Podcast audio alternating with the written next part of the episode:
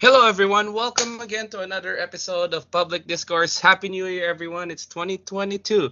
It's our first um, official episode outside of the lunch session of Public Discourse. Uh, we have a very special episode today. So we'll be talking about this wonderful topic of real estate, which is very important in all our lives. We all live in houses. We all live in somewhere, a shelter. So today, uh, for this episode of Public Discourse, we have a special guest. His name is David Morales, who will be speaking on a topic that will be of interest of just everyone listening. Over the past two years, probably one of the most po- topics has to be COVID. Maybe the second most popular topic, though could be very well, real estate. David not only has an extensive background in finance and accounting and active in the Filipino community, but for the past several years has been a full-time Northern Virginia Realtor, Realtor licensed in Virginia and in Maryland. Today, he'll be fielding an unscripted Ask Me Anything About Real Estate session from me, Sancho, and Ricardo, my co-host, from the perspective of one person who'll be buying a home in the near future and one person who recently bought a home. After listening to this podcast, anyone can reach out to David their own questions, his number, and I'll repeat this at the end, which is seven oh three, six two five, one five nine two. And now let's begin. So let me introduce David. So go, go ahead. You can introduce yourself. Thank you, Sancho. And uh, thank you, Ricardo, for inviting me here. Uh, as Sancho mentioned, my name is David Morales. I'm a realtor with Samson Properties, which is one of the largest, fastest growing, especially in this area, uh, brokerages um, active in multiple states. Uh, including Virginia, Maryland, West Virginia, uh, Pennsylvania, and uh, I believe uh, soon to be Delaware as well. Um, and uh, I've, I've been doing real estate for several years now, and um, I made the um, unique jump from full-time finance and accounting to full-time realtor um, overnight in twenty eighteen. So that was uh, an interesting jump, and um, looking forward to fielding the uh, the questions from you, Sancho, and you, Ricardo. And I think it's going to be something that everyone can learn something from. So hopefully uh, you guys enjoy the uh, the uh, Q and A session. Yeah, man, I think uh, absolutely. I think this is going to be very informative. I think we're going to learn a lot. I think our listeners are going to learn a lot, and they're definitely going to appreciate the time you took to talk to us. So I want to start with something easy, you know, something every single first-time home buyer is thinking, and that's what is, in your experience, the most important thing that I should know, consider, or be wary of uh, when I'm purchasing my first home, or even a home in general. Maybe I'm on my second purchase, and uh, although the first one went well, uh, maybe there's something I still can learn. That's a great question, Ricardo. So where I would start would be basically to turn it around, and, and every situation is unique, just like every home is unique. So with each of my clients and potential customers, the first thing I'm going to ask them is, what's important to you? So if you have a family, you're going to be wanting to know about the school districts. If you want um, a short commute, you're going to want a place close to work. And the perfect house um, might be two different houses depending on your needs. What is something you think that every home buyer should know that honestly surprises you when uh, you deal with clients that they don't? Yeah, so that's a great question, Ricardo. So one one thing that I, I always do when I start off working with clients is I ask them, what was your experience prior to meeting me and, and starting to work with me? Uh, inevitably, you know, um, and the internet has a ton of information. You know, and that that's it's a double-edged sword. It can be good and bad because, you know, we have the free websites. Um, people think that, you know, everything is is out there and they, they don't need a real estate professional. Um, so, you know, they're looking on Zillow, Trulia, Realtor. And what it, what inevitably, inevitably happens is they're finding too much information. So they're they're finding not only houses that are available, but they're also unknowingly finding houses that are no longer available. And, you know, sifting through forty, you know, thirty, forty houses online and trying to get to the bottom of which ones are really available, when are these people going to get back to me? Um, you know, those are the kind of things that it's, it's the story that I hear very often right before, you know, individuals start working with me. And this could go on for three months. And when they start working with a, a good real estate professional, um, not only do they learn that, you know, on one hand, as you learned, Ricardo, um, the seller typically pays for the commissions on both sides. Um, so really, when you're a buyer or a tenant looking for uh, a rental, the commission, for the most part, is already taken care of by the other side.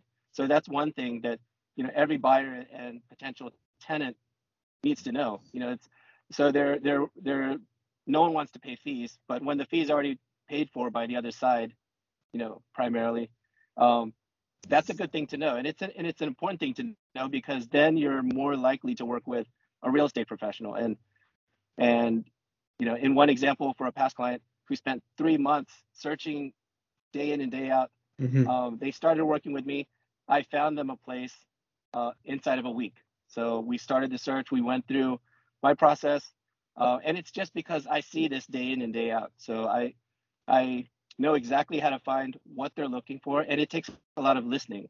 So understanding what's most important to the client, and then turning that into a search, which, you know, there are thousands of agents out there, and we all have access to the same M L S.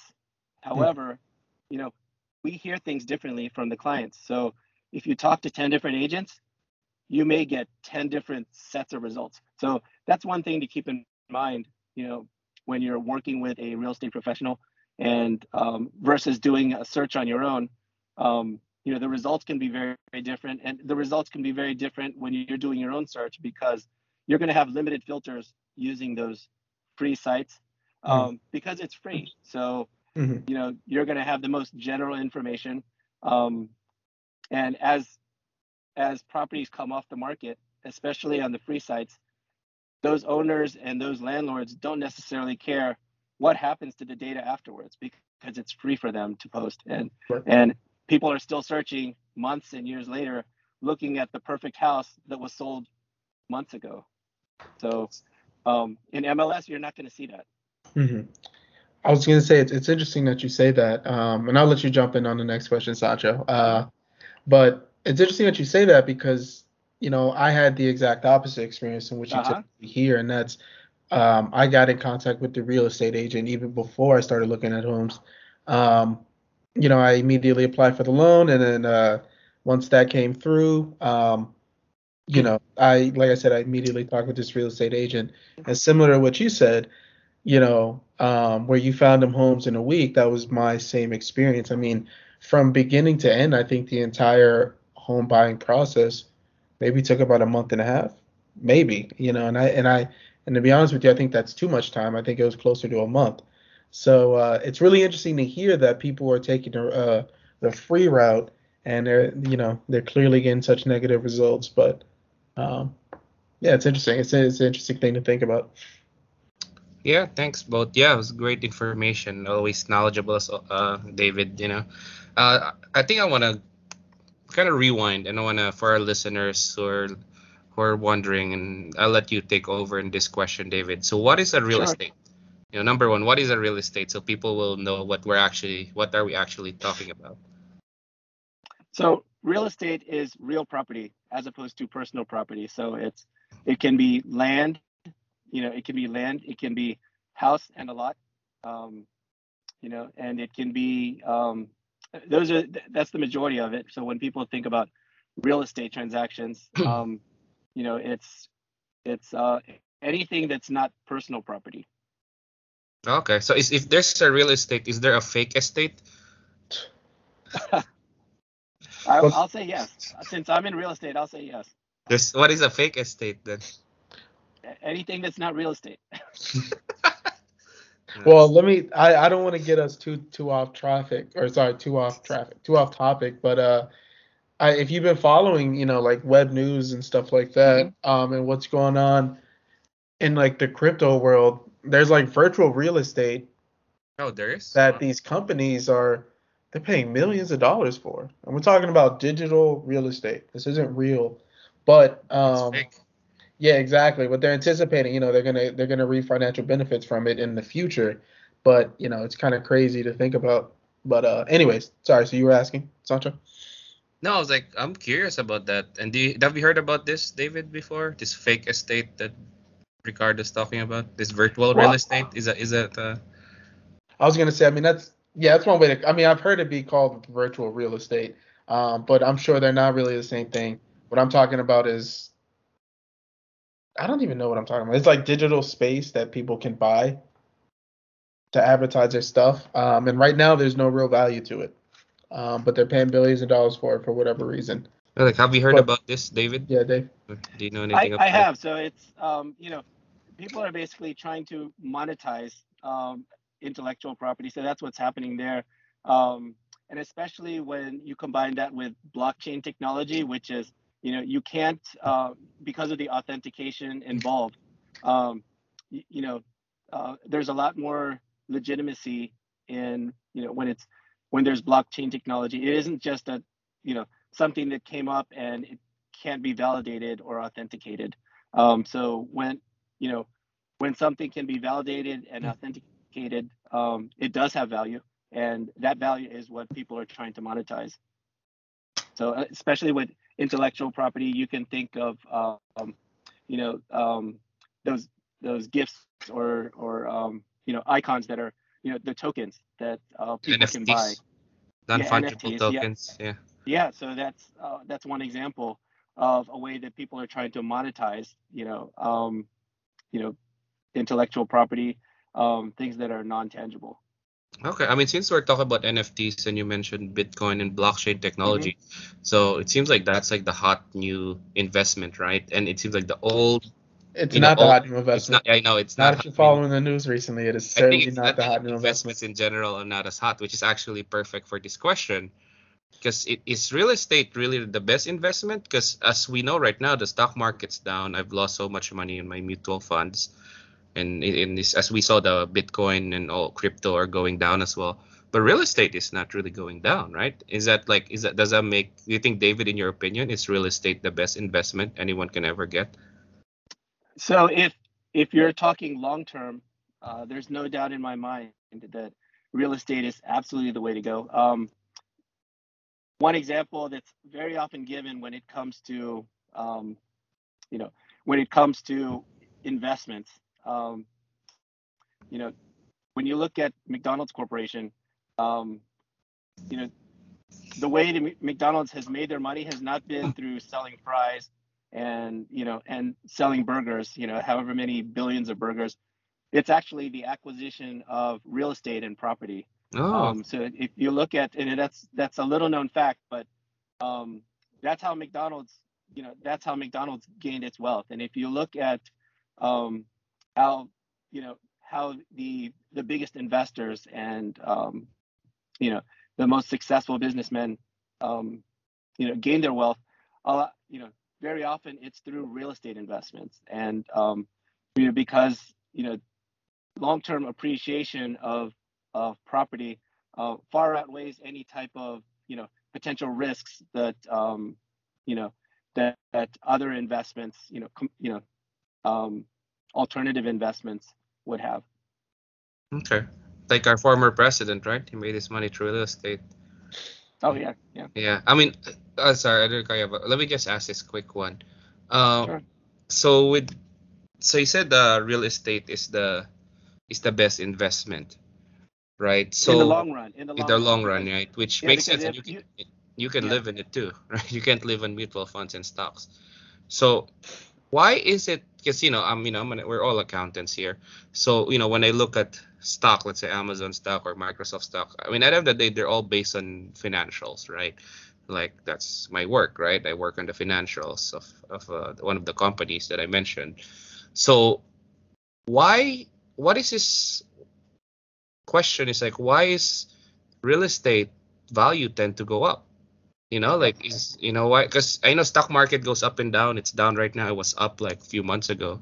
But real estate seems to be like, what is driving that value? What is, you know, yep. yeah, what is determining? So that that's a great question.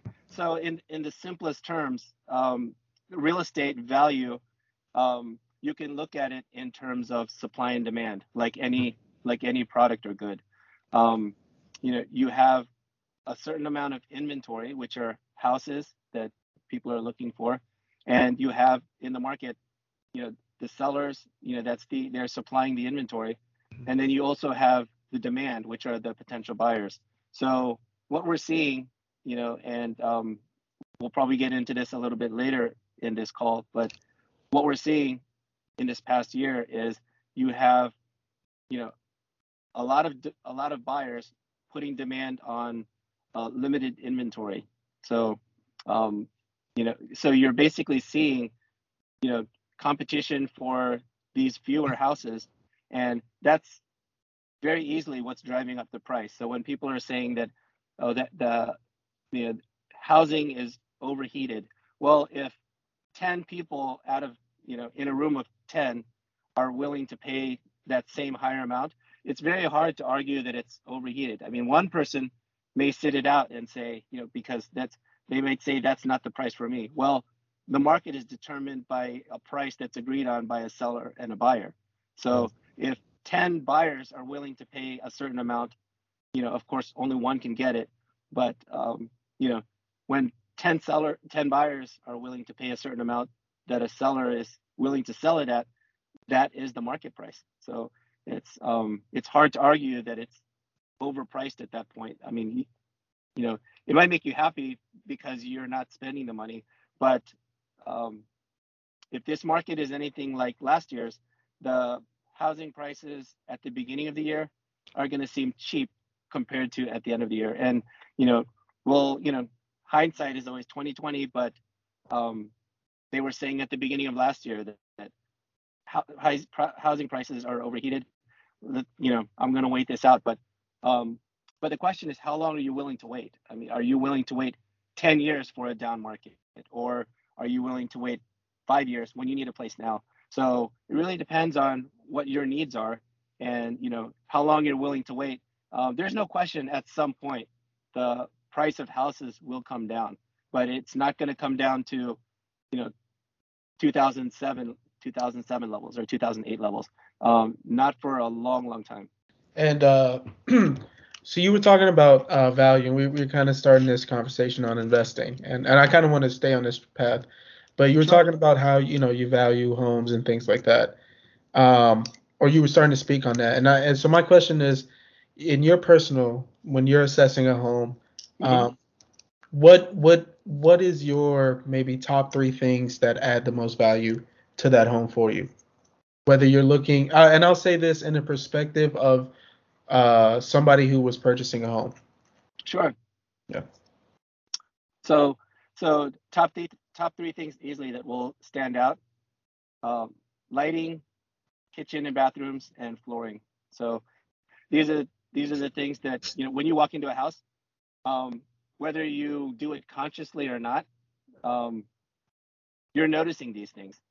Mm. Um, even if you're only spending fifteen seconds walking through a kitchen, you know, to go from the hallway to the living room, you've already noticed whether the kitchen has been updated or not. And in the back of your mind, you're comparing this to what's been done to other houses, maybe the house next door. So these are these are the top three things that easily will make a, an immediate impact. And, um, you know, doing those alone will not add value to a house. However, mm-hmm.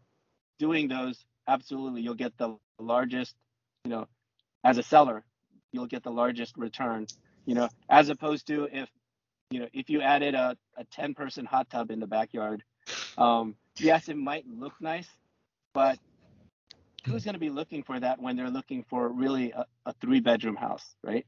So, you know, it's it's so, it's a nice to have. That's a good um, point. But it could actually detract from the value, as opposed to, uh, you know, a completely remodeled kitchen with quartz countertops, um, larger cabinets, a huge island, um, things like that are hard to notice, or you know, they're hard not to notice. Mm-hmm. Um, so that's you know. That's those are the three things that I would I would say, um, you know, add the most value to a house. Nice. Uh, I just wonder um, when you're talking about it, and that's it's kind of like maybe an add-on to Ricardo's question. Mm-hmm. You know, they always say location, location, location with real estate, right? How important is location? Uh, location is location is everything. Um, you know, when we think about location in, in Northern Virginia, um, the conversation pre-COVID used to be the further away you get from D C, then you can buy more for the house, uh, you know, and you'll get more space. Um, however, the commute is going to be tremendous. Yeah, so it's a huge trade-off. Um, what's interesting in, in the past year, you know, year, year and a half is with COVID, as we've learned to work in a virtual workforce, work from home, um, what's interesting is, you know, people are working from, you know, they're working from home sometimes permanently now, and it is changing the landscape in terms of, you know, we, we had talked about supply and demand. People are now willing to move further and further away from the traditional focal points, Arlington, D C. So what's happening is we have places further and further away, like Loudoun County, um, Loudoun County, Winchester, Warrenton, um, Stafford, Fredericksburg, places that for a long time, you know, were considered too far from D C. Well, now people can work from D C, you know, they can work from home, and they're they're buying houses, you know, further and further away from D C. And what does that do to the the pressure, you know, the price of houses?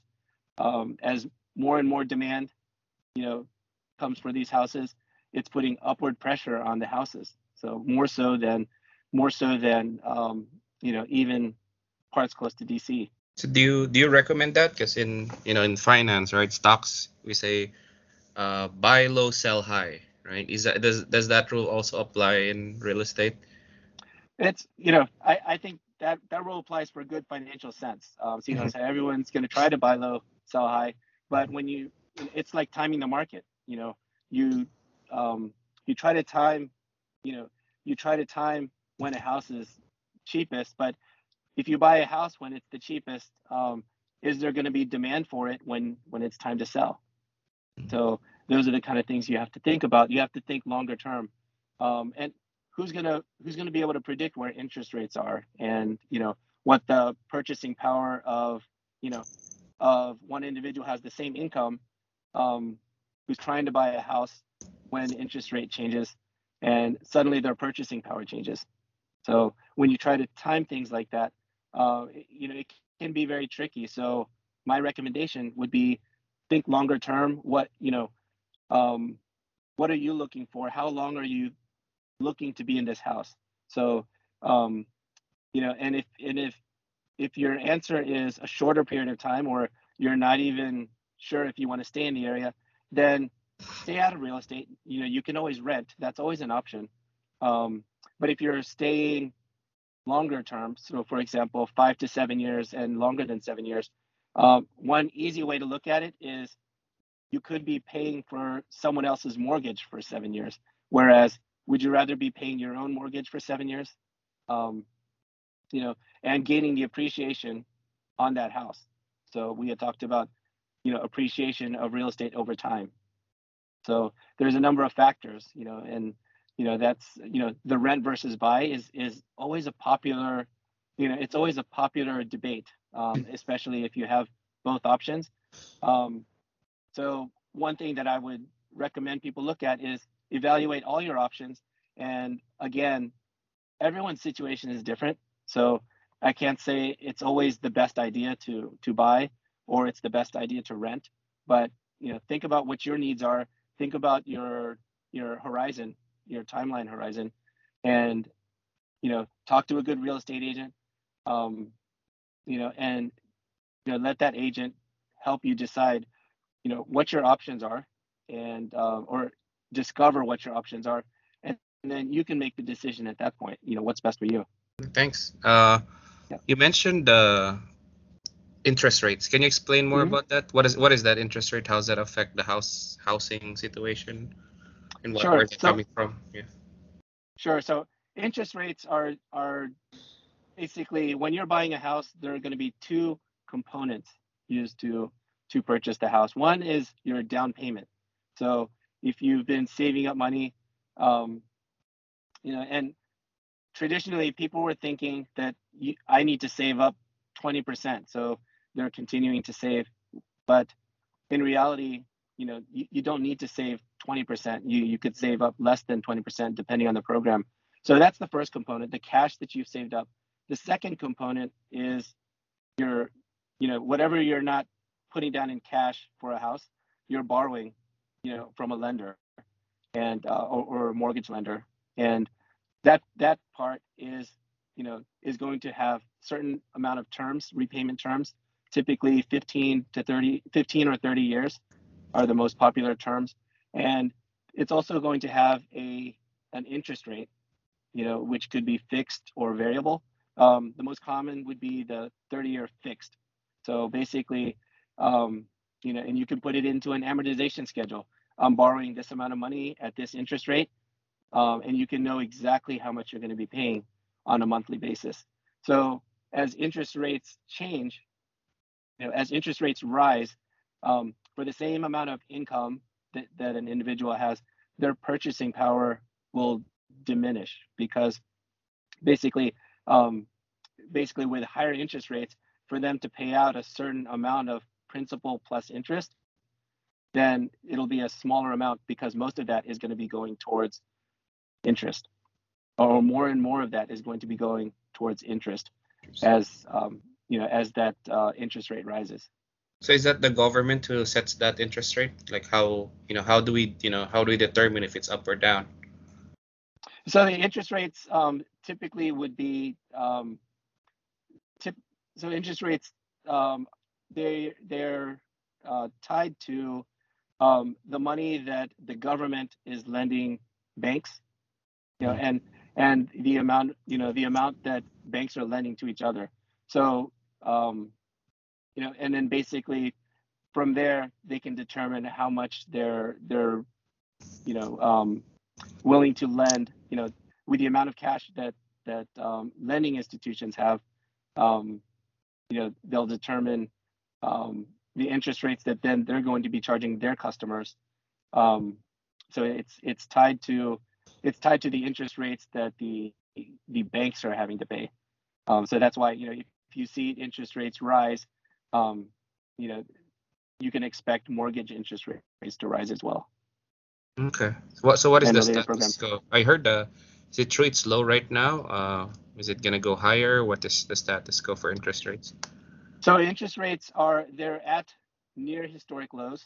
Um, you know, they have started to rise and, you know, um, there's been talk of, you know, there's been talk of um, rising interest rates to combat inflation. You've, you've heard about Uh, inflation for just about everything from, mm-hmm. you know, just about everything from gas prices to food. Um, you know, um, I wish that our um, I wish that our salaries were tied to inflation, but um, that's not the case, unfortunately. Okay, yeah, that makes sense. Thanks. I think it's been informative. Mm-hmm. You have anything, Ricardo? Yeah. um. So a little bit. And and you already know, but a little bit of background um, mm-hmm. on my personal situation. Uh, so I purchased a house um, mm-hmm. last year, around uh, mid-year. And okay. one of the things that we were, uh, one of the things that was, uh, you know, part of the reason why I purchased this particular home is that we were located close to um, a lot that was going to have construction going on. And I can't remember if they were going to put retail commercial buildings there or if they were going to put um, homes there. I, I genuinely cannot remember at this point or at this moment. Um, and I think, but I think it's homes. And, uh, you know, the idea was that because of that, the value of the home will rise through the years as, as that's being built out. And so one of the things I wanted to ask you was, you know, when you're looking at a property that's maybe going to uh, appreciate in that value, um, what are the factors, what are what are like the few things that you know, or sorry, what are the few things that contribute to that um, increase in value, right? Or increase in like uh, price of the home? Because it's not just going to increase for the sake of it, right? There are things that go on that actually cause that. So what what would you say those are? The things that cause a home to... Like appreciate in value. Yep, absolutely. So we again, we can go back to supply and demand. So as there's Um, increase in demand for um, for properties, just like um, just like when you were evaluating a house, you you kind of envisioned future development. You saw, you know, you saw more, um, you know, whether it's residential or commercial, um, you saw, you know, more demand in that area, uh, more traffic in that area. Mm-hmm. And absolutely, it will affect your the price of houses, because that's um, that's demand in that area for the same limited amount of supply. And that's what will drive up a price. Gotcha. Okay. And I think that's pretty interesting how it's really based on concrete dollars, right? Because it's really based on how much was sold. I didn't know that before we started uh, working, uh, David. Mm-hmm. But I think because, you know, like if you think about it, like in the stock market, it's really what Wall Street says at the end of the day, right? Like, you know, like, well, how is that? Is that really real? You know, like it's kind of some questions with that. But with real estate, it's like, yeah, it's like somebody bought this house for this amount. That's how it is going to be, you know. I think that's kind of that's a I, I think it's a more simpler and more concrete and a more robust projection, I would say. It is very simple. I mean, people people can buy real estate on speculation. You know, you can buy a lot thinking that, you know, that developers are going to want it in the future, and you might be right, you might be wrong. That, you know, that can be speculation. However, um, yes, absolutely, it is. Uh, you know, it is a, an active marketplace where, you know, suppliers and and sellers, you know, suppliers and buyers are meeting in a marketplace, which is, you know, that's, you know, it's very similar to the stock market where, you know, it's the stock prices are, you know, they're they're basically a market of, you know, buyers and sellers. Buyers and sellers of, yeah. of that stock. So, you know, and in that case, you know, in that case, it doesn't have to be speculation, but it it can be their, you know, their confidence in that particular stock for the future, you know, and that'll determine whether more people are trying to buy the stock or sell the stock. Yeah. Uh, do you know, uh, and things for our listeners, what mm-hmm. is one thing that I heard and is, is one thing that is encouraged with the the rent and buy debate you're talking about is the sure. the tax breaks, the tax benefits for owning a house. Can you talk more about that? What can what kind of tax benefits can we get if if we buy a house? So one of the one of the traditional tax benefits, um, and definitely talk to your tax accountant. You, even though I'm a C P A, I'll say, you know, I've learned in real estate to, you know, wear the right hat as I'm working working with people, and I will advise them to talk to your talk to your tax advisor on what those, you know, what those breaks may may be. But traditionally, the biggest one was the, you know, when you're When you're filing your taxes, you can get the standard deduction or you can itemize. Well, if you're paying interest on a mortgage, um, you will get a ten ninety-nine, uh, you know, ten ninety-nine, um, you know, that shows your interest tax form and um, that shows your interest paid over that calendar year. And um, if you're itemizing, that can be a fairly significant, you know, depending on the, the amount of your loan. If you have a larger loan, obviously you're paying more in interest, especially at the beginning. But, um, you know, that, you know, if you're itemizing, that can be a great tax deduction. And that's not something that a renter will ever have because they, they don't pay a mortgage. So, um, so their rent payment basically goes to their, their landlord who is paying the mortgage. And, um, you know, that in that, you know, that can be the, uh, you know, the rent versus buy um, debate. Um, basically, you know, um, well, I, so I forgot what I was going to say regarding um, rent versus the rent versus buy um, debate, but that is, you know, that is one of the things that you're going to look at. You know. Okay. Sounds good. I think that's been uh, yeah been really helpful. I think we'll we'll mm-hmm. learn more once we go to this journey. Because uh, context sure. for our listeners, I'm about to buy one. I know Ricardo is about already bought one, so I think that's kind of like our dynamic here. And uh, so, how are you, Ricardo? What is how's your experience? What do you think about buying a house? Is that um the experience itself? Uh, you know, I, I think it was kind of exciting. You know, it was my first home ever. Uh. Mm-hmm. You know, I had a few plans with what I wanted to do with this home, whether it's going to be keep it and turn it into a rental property or uh, sell it, move out with my life, so on and so forth. How long would I live here? You know, all those things. So, it was, you know, it's exciting in that regard because this was indication of future uh, plans. Um, but I would definitely say that it was very quick. You know, like I said, it took a month and a half to, I think, uh, you know, at most to get from beginning to end. And so it didn't. And, and the good thing was, I think I had a good uh, real estate agent, because, um, you know, I never felt rushed. I, I, and I always I felt comfortable with my decision from beginning to end. Um, and then the interesting thing is, actually towards the end, you know, we had a few complications, and uh, through the help of our real estate agent, actually, and through circumstances of the seller, um, we were actually able to get the price of our home knocked down by about ten grand. And so, you know, that that that was further savings in our pocket. So, mm-hmm. you know, overall, you know, and I and I think I just got very lucky that I got a good uh, real estate agent. But I, you know, I think it was a completely, I think it was a great experience. I had no troubles. Um, I enjoy the home I'm living in. Uh, I thought it was, you know, I, th- I think it's going to be an interesting journey for you. And I uh, think it's going to be an interesting journey for all of our listeners. But for me, you know, it was it was nice. I, I enjoyed I enjoyed the home buying process, and uh, I'm looking forward to it when uh, I go to buy my second home. So, you know. Wow, yeah, thanks for that. Sounds, it makes me more excited for the journey yeah. I'm about to take and my fiance. Uh, speaking of that, David, uh, Ricardo sure. kind of brought in a good point about that price negotiation. He said he got uh-huh. like ten thousand.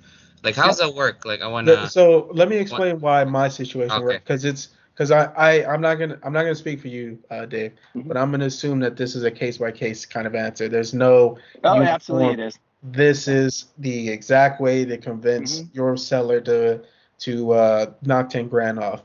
In this in the market that I was in, uh, with a seller. Like, if this was any other home, the seller would have been like, fuck off, I can get twenty K more.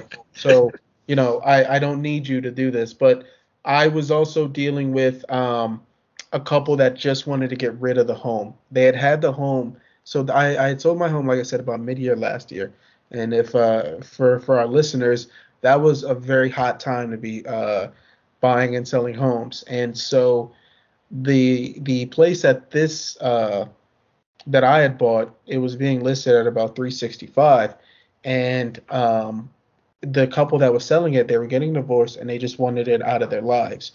Well, the house for at that time had been there for about a month, I would say, mm-hmm. and at that time, that's way too long. That's that's that. This mm-hmm. is an ancient home based on that kind of market uh, back in June, and so we were at the finish line, Sancho. You know, we were we just needed to sign the last forms, and the home would have been mine, and the, you know, they would have had their check. But we had a complication where our bank was saying, we're not going to cover the uh, the difference, right? They they they said it was valued at three sixty-five. The bank said it was valued at three fifty-five. Um, sorry, three fifty-six. Mm-hmm. And uh, they weren't going to give up more. So we were like, listen, I don't know, what are we going to do? What do you guys, you know, uh, what can we do here? And so my uh, real estate agent was like, let me just talk to him. Just see what they say, and then we'll see what'll happen. And he calls me later, and he was like, "Listen, they agreed to knock off uh, the ten K. Um, they took off some some sales clause items that they had already had on it. They took they got rid of those, um, so that I could get this, and then I was able to purchase a home for less and get it completely paid for by our bank. But uh, yeah, so I I would like I said, I'm not gonna speak for Dave, but uh, that there's there's no surefire way to do that. I think I just got lucky, and uh, but I'll see what Dave has to say. Oh, but wait, before uh, yeah. Dave says something there, I just want a follow-up question with you, uh, Dave. Uh, sorry, Ricardo. So what do you mean by that? Like, the bank only wants to pay three fifty? Like, so what it... happened with my particular bank was they had an appraisal value that they came up with. So part okay. of the home buying process, and you'll learn this, is there's an appraisal process, and uh, it's to see what the value of the home is. And so when the bank sent their appraisers in, uh, they valued the home at a different price than what mm. the seller was selling it for. Um, because because I could list this home for five hundred K, but if the bank finds that this home's only valued at three fifty-five, I don't. I'm not gonna speak for that particular bank, but they may go, why the hell would I give you one hundred K more than this home's even valued at? You know, where's the incentive there? Okay. So you know, but. Okay. So yeah, David, go ahead. Talk about. Oh no, that, that's um that's a great experience, Ricardo, and congratulations. Um, you know, that is a great experience, and um, and. Things like that happen. Uh, so if you think about this environment where the price of houses is really, really appreciating, and um, the price of the house at the end of the year makes the price of the house, that same house at the beginning of the year, seem cheap. Um, think about how the appraisals have been going throughout the year, um, where appraisals are basically based on comparative houses of closed transactions. So that's the um, very often what's causing that shortfall. So when when you're putting an offer on a house, um, and if you're putting less than you know um, less than twenty, you know less than twenty or thirty or forty percent down, um, the the bank or the lender is going to want to know, you know, th- um, in the event that you can't pay your mortgage, mm-hmm. um, I'm going to take the house as collateral.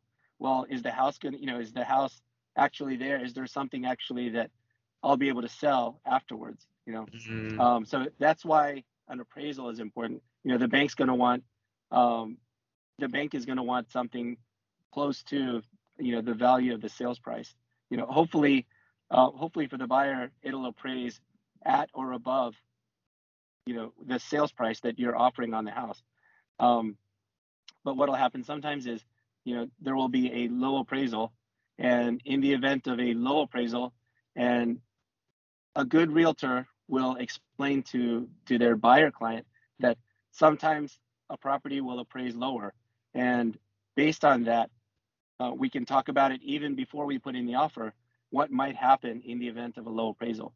So, you know, um, if it appraises ten K less or fifty K less, sometimes seventy K less, what do we do in each of those situations, right? And um, what'll happen is, um, you know, the buyer and seller, you know, the buyer will have the option if there's a what's called a financing contingency, um, you know, meaning that, you know, if it only appraises for a certain amount, then the buyer will have certain options.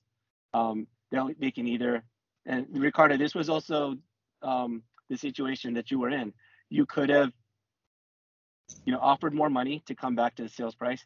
Mm-hmm. Um, the buyer and seller could agree on a new sales price, um, which could be somewhere in between, or they could come down to, you know, the new price, agreed upon price could be um, what it's appraised at, which is, that's the amount that the bank, based on their appraisal, is willing to lend out.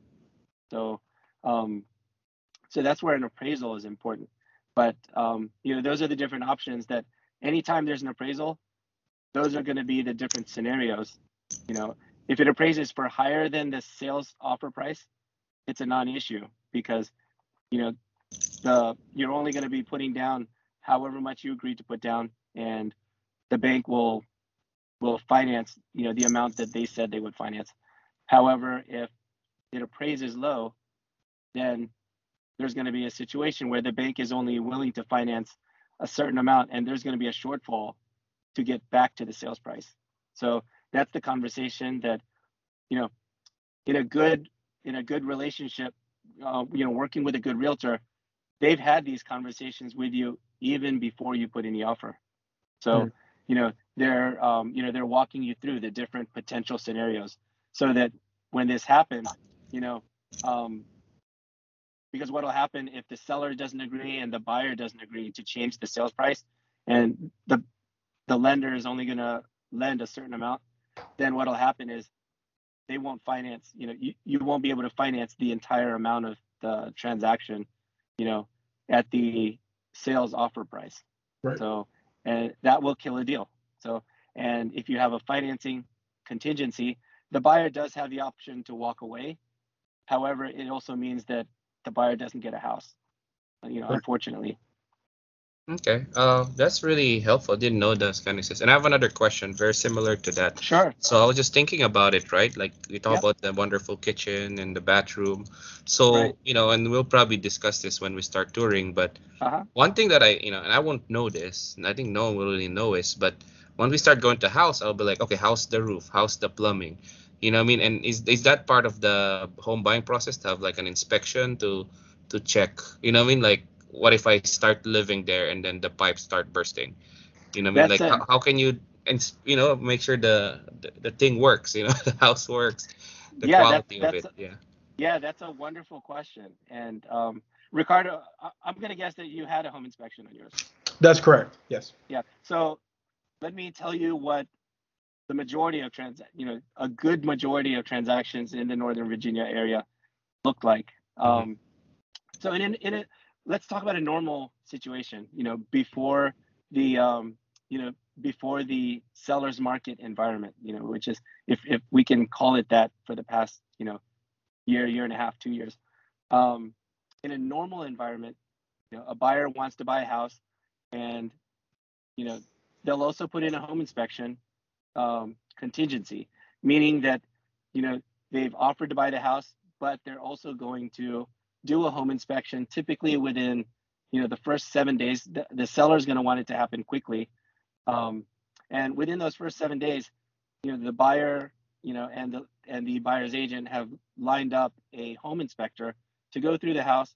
The home inspector will, in general, you know, based on his or her experience, you know, give a very, very good overview of, you know, in their experience, you know, of looking at looking at uh, hundreds of houses, um, the condition of the house, you know, for for the major things such as the roof, the H V A C, the, you know, um, and it'll be, it'll basically be the functional things, you know, the H V A C, the, the um, water, you know, um, are things running properly? Um, you know, the, the home inspector is not going to look at things like crown molding or how fancy the kitchen is. Um, it, it's more the, the basics, you know, that, um, you know, that every property should have and is contractually obligated to include, you know, um, you know, um, so that's a normal situation. And then based on that home inspection, there can be, you know, if you have the home inspection contingency, there are different ways to have a home inspection. You can do it with negotiations. So that's the traditional, you know, our home inspector came through and found these twenty items, and we, you know, we want to, we want a um, reduction in price for these ten items, or we want these ten items, um, you know, repaired by a um, licensed contractor, you know. So that that's your, you know, that's your traditional home inspection. Another another way you can do a home inspection is void only. So it'll be um, it'll be a little more risky to the buyer because it's either just a yes or a no. So the home inspector comes through and they'll say, you know, X, Y, and Z needs fixing, and the seller is not going to necessarily fix it, but, you know, unless it's a lender required repair. However, the buyer is going to say, yes, I'm going to move forward, or no, um, you know, I'm, I'm backing out. Um, and it'll be accepting it at the sales offer price. So there's no negotiations there. Um, you know, and so that's another way you can do a home inspection. Um, you know, it's a, a little more Uh, favorable towards the seller because you're the buyer is not negotiating anything. Um, you know, however, it's it's still a home inspection, you know, which is something the buyer might want. Now, uh, let me tell you what the majority of transactions last year looked like. Um, there's ten buyers looking for the same house. They want to put in offers on the same house. Um, it just hit the market. Um, five of them are asking for home inspections. Five of them are waiving the home inspection. They're saying, I want this house no matter what. From a seller's perspective, think about it. They have ten offers in front of them. Which ones are they going to be accepting? Ones with home inspections or ones without home inspection? Of course, they want the ones waiving the home inspection. So what, what happened last year was, if you were a buyer that, that was looking for a Uh, desired property, and, and you wanted a home inspection because, you know, that's the traditional way that people remembered buying houses for years and years. Um, you, you're free to do that. However, um, you shouldn't expect to win an offer, you know, for someone offering the same amount, but also waiving a home inspection. So it's adding, it added more risk to the buyers, but it also meant that that buyer got the house over, you know, especially the five who were asking for a home inspection. And what would happen sometimes is, after the transaction closes, you know, a month later, the very next day, you can line up a home inspector to go through the house. And maybe they found five thousand dollars worth of repairs, but guess what? You've already got the house. And those nine other buyers who, you know, either, you know, waived the home inspection but offered a, you know, not as favorable terms, or especially the, you know, the five that wanted a home inspection and were adamant that they're not buying a house without a home inspection. They very typically went to the bottom of the pile because, you know, it was more risk for the seller, more more chances for the buyer to either get a, you know, offer a lower price or even back out in some cases. So when you're waiving the home inspection, there is not an opportunity to back out because that that contingency is not there. So, um, so Ricardo, that's um, it's excellent that um, you were able to get that in. Um, you know, and just with your situation, I, I could already envision, um, you know, you you were in a perfect opportunity to to offer uh, not only a better price, but also um, when you did the home inspection, uh, when the, the appraisal was done, those were additional opportunities to again adjust the price and. Yep. You know, and it's an agreed up, it's an agreed upon price for the buyer and seller. So uh, you experienced all of that, and uh, you know, congratulations on getting a great house. And um, you know, it's a, it's a wonderful experience when all of that happens smoothly. And at the end of the day, you know, the buyer and the seller are basically working towards getting a transaction completed. So um, when you talk about a real estate transaction, um, the best transactions are the ones where the buyer's happy and the seller's happy. That, you know, that the seller was able to sell and the buyer was able to buy. Yeah. So, so I, I definitely agree with you there. And I actually want to speak a little bit about my experience with uh, having my home inspected, and just something for you to consider, Sancho, mm-hmm. um, as you go through the home buyer uh, process. And for our listeners as well, one thing you need to think about when you have a uh, home inspector come in is you also need to consider when they're coming in. So consider this. When we were having our homeowner do his thing, this was in June, so this was in about the summertime. Um, beyond that, it started to get a bit more rainy as we started to hit the fall. Well, one of the things that we didn't know until it started raining, and one of the things that our inspector couldn't catch just because it was sunny out, was there was a uh, small leak from our neighbors that would get into our house. And so the fortunate thing is it was a quick fix. But he could not have caught that, or and he didn't. We actually had no idea, but he could not have caught that um, because it wasn't raining. So there was no way to see that there was that leak that was coming in. And so, uh, like I said, we were fortunate enough to get that um, addressed, but that's just something to consider that although inspections are awesome and they're super valuable, actually, you'll be impressed by the uh, quality of the work some of these inspectors can do. Um, ours was pretty great, I thought. Uh, It's not all encompassing. There's just some things they just can't catch based on weather elements or, or just particular elements of the house, right? Uh, absolutely. Yeah. Yeah. Is that uh that's part of the closing costs, right? Uh, no. So that no. so um the home inspector is going to be another um, so, in addition to in, in addition to your closing costs. Um, that'll be something that's going to come out of pocket typically for uh, for the buyer at the okay. buyer's expense. Yep. yep. So, so the buyer to set aside. Okay. Right. You, and you got to have that cash ready on hand to pay that guy. So, but yeah, right. that comes out of your pocket. Yeah. Uh, quick question, David. Uh, sure. So is is that uh, you meant you keep talking about last year, right? So do you think this year uh-huh. is it still more a seller's market or buyer's market? How's the market situation right now? Uh, can you guys see me? Yeah. Yep. We can see. Yeah. So so how's the situation right now? Um.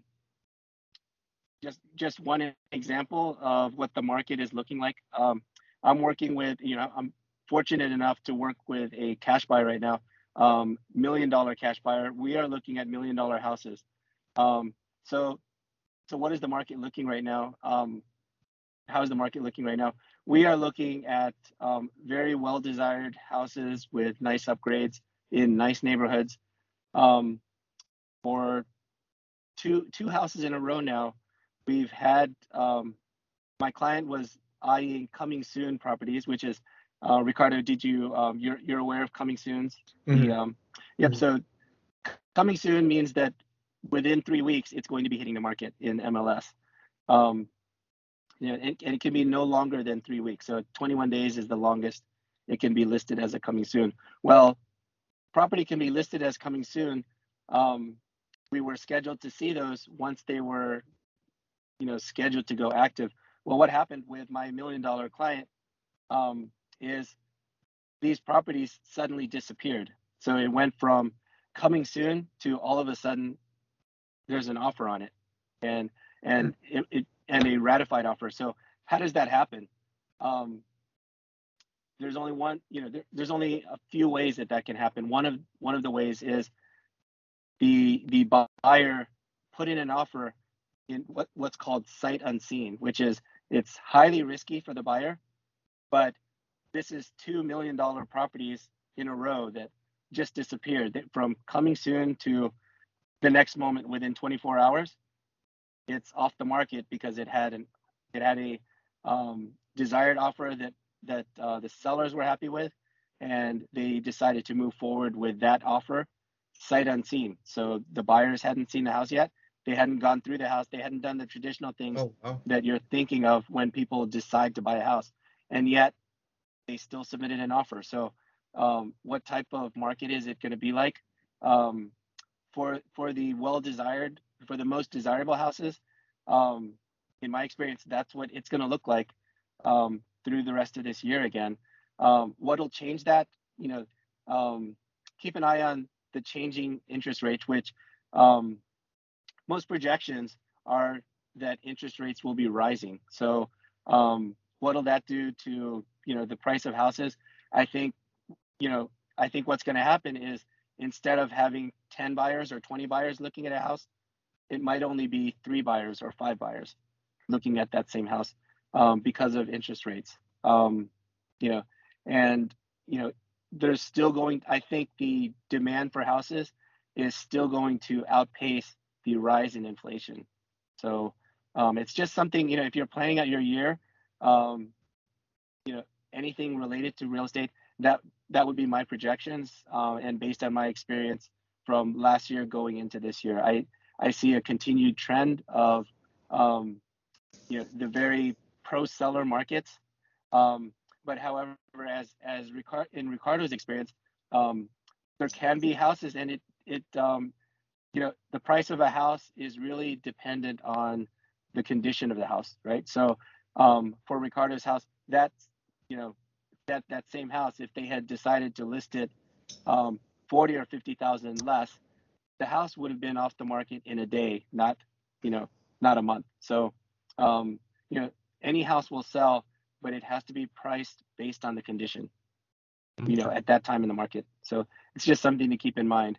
But, um, you know, the best thing, you know, the best way to approach uh, a very strong seller's market like this is, um, you know, be very, um, be very flexible in what you're open to. You know, even if you start out with a very, very specific search, you know, you, you need X, Y, and Z in your search, and it has to have, you know, it has to have a certain size yard. Um, be a little bit flexible because, you know, with low inventory, as you, you know, as you expand your, uh, what, you know, what you would find acceptable, um, you're also going to increase your options. And, you know, that could, could mean a better deal for you that you would not have seen otherwise. So, you know, just be flexible in what you're willing to accept. Um, and you might find, you might end up finding the perfect house that was a little bit different from what you envisioned at the beginning of your search. Okay.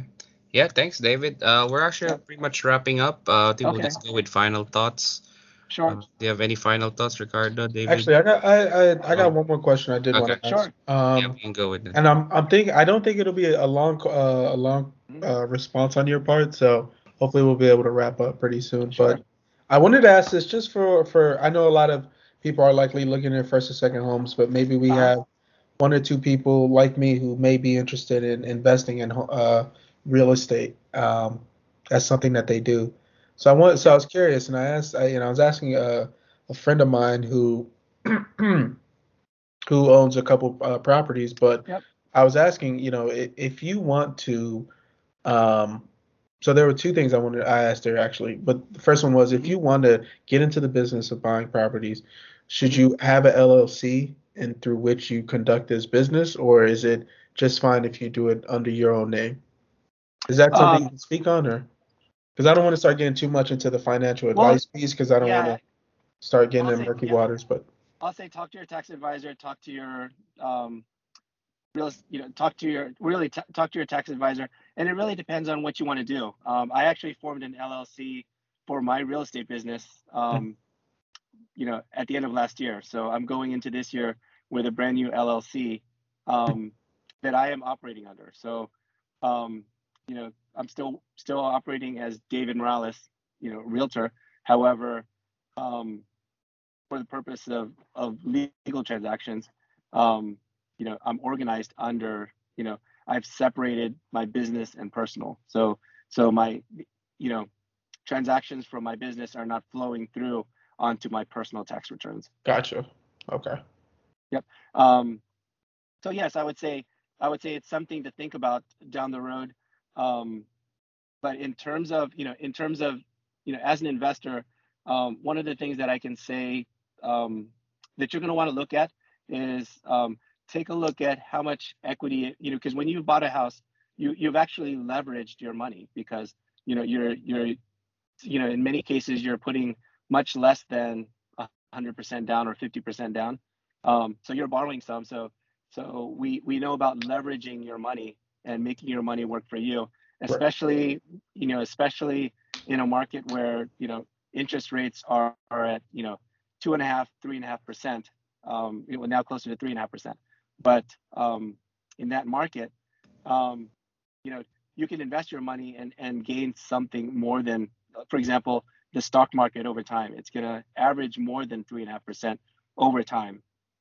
Um, and you can put your money there for thirty years. Um, and, you know, and you're basically uh, leveraging your cash. So what happens, you know, over time is you're starting to pay down, you know, pay down your mortgage. You're gaining what's called equity in your house. And that equity, you know, that's, it's tied up in your house. However, that equity can be used, you know, again, to finance, you know, you, you know, you can be, it can be used to finance the purchase of another house. Um, so you can do that as long as you're not over leveraged where, you know, um, you know, you have too much debt. And mm-hmm. um, so, you know, you get, that's something you can think about, but always, you know, always talk to a lender who's going to run projections and let you know, you know, they'll, they, they know the debt to income ratios. They know how much income you need to buy a certain, you know, and you're going to have a, a target property um, that they can help you focus on. And, uh, you know, based on, you know, based on your plans and your assets and liabilities that um, at that point in time, they'll be able to tell you, will you be able to purchase another house? So mm-hmm. that's the basics of investments. Um, right. You know, when you're, when you're doing this, you're, you're doing these same activities over and over, but um, you're not going to be, you know, you're not going to be able to finance, um, you know, everything at eighty percent, you know, you'll, you know, and you can't do that until, you know, you can't do that if your previous house, um, you know, you, you only have twenty percent or ten percent equity in it. Um, you, you have very little equity to purchase another house. Otherwise, you just need more cash, uh, which right. not everyone has. Right. Yeah. Yeah. Gotcha. Okay. All right. Very good. Very good. All right. So you have any final thoughts, anyone? Um, End our podcast up. As the guest, feel free to go first. I, I just want to say thank you guys again for inviting me, um, you know, to be a guest on your show to talk about real estate, which uh, I, I know is, you know, is on many, many people's minds. And um, people are free to reach out to me if they have any questions, you know, um, reach me through Sancho or Ricardo. Um, they can reach me at seven zero three, six two five, one five nine two. And, you know, just like this, you know, just like this public discourse, ask me any questions that are, that are on your mind. I'm very transparent. Um, and I'd love to answer your questions and, you know, help people think about real estate, um, you know, no matter, you know, ma- no matter what their timing is. But, um, you know, real estate is more than, you know, and, and Ricardo, you saw this as you went through the transaction. It's more than just the lender or the, the, the real estate agent. It's really the whole team. So it's, you know, it's the, the lender, it's the, the home inspector, it's the appraiser. It's, you know, um, there's a lot that goes, that goes into it. And, um, you know, it's why it's so important to have that, you know, that right team working for you, you know, and it's, you know, it's a great lender, having a great lender, having a great agent, um, and keep searching until you, you're comfortable that you found that, that right lender and that right agent. So, you know, and that's just the beginning of the team. And then there's home inspectors. And then if you have um, other parts of a house, like, for example, septic, or, you know, some of the more unusual, you know, properties, you know, um, you'll need te- you'll need team members in those areas as well. So, um, you know, real estate is very, very involved. And the ones who would best be able to put those teams together are the people who see real estate day in and day out, and not just, you know, once every few years. Yeah.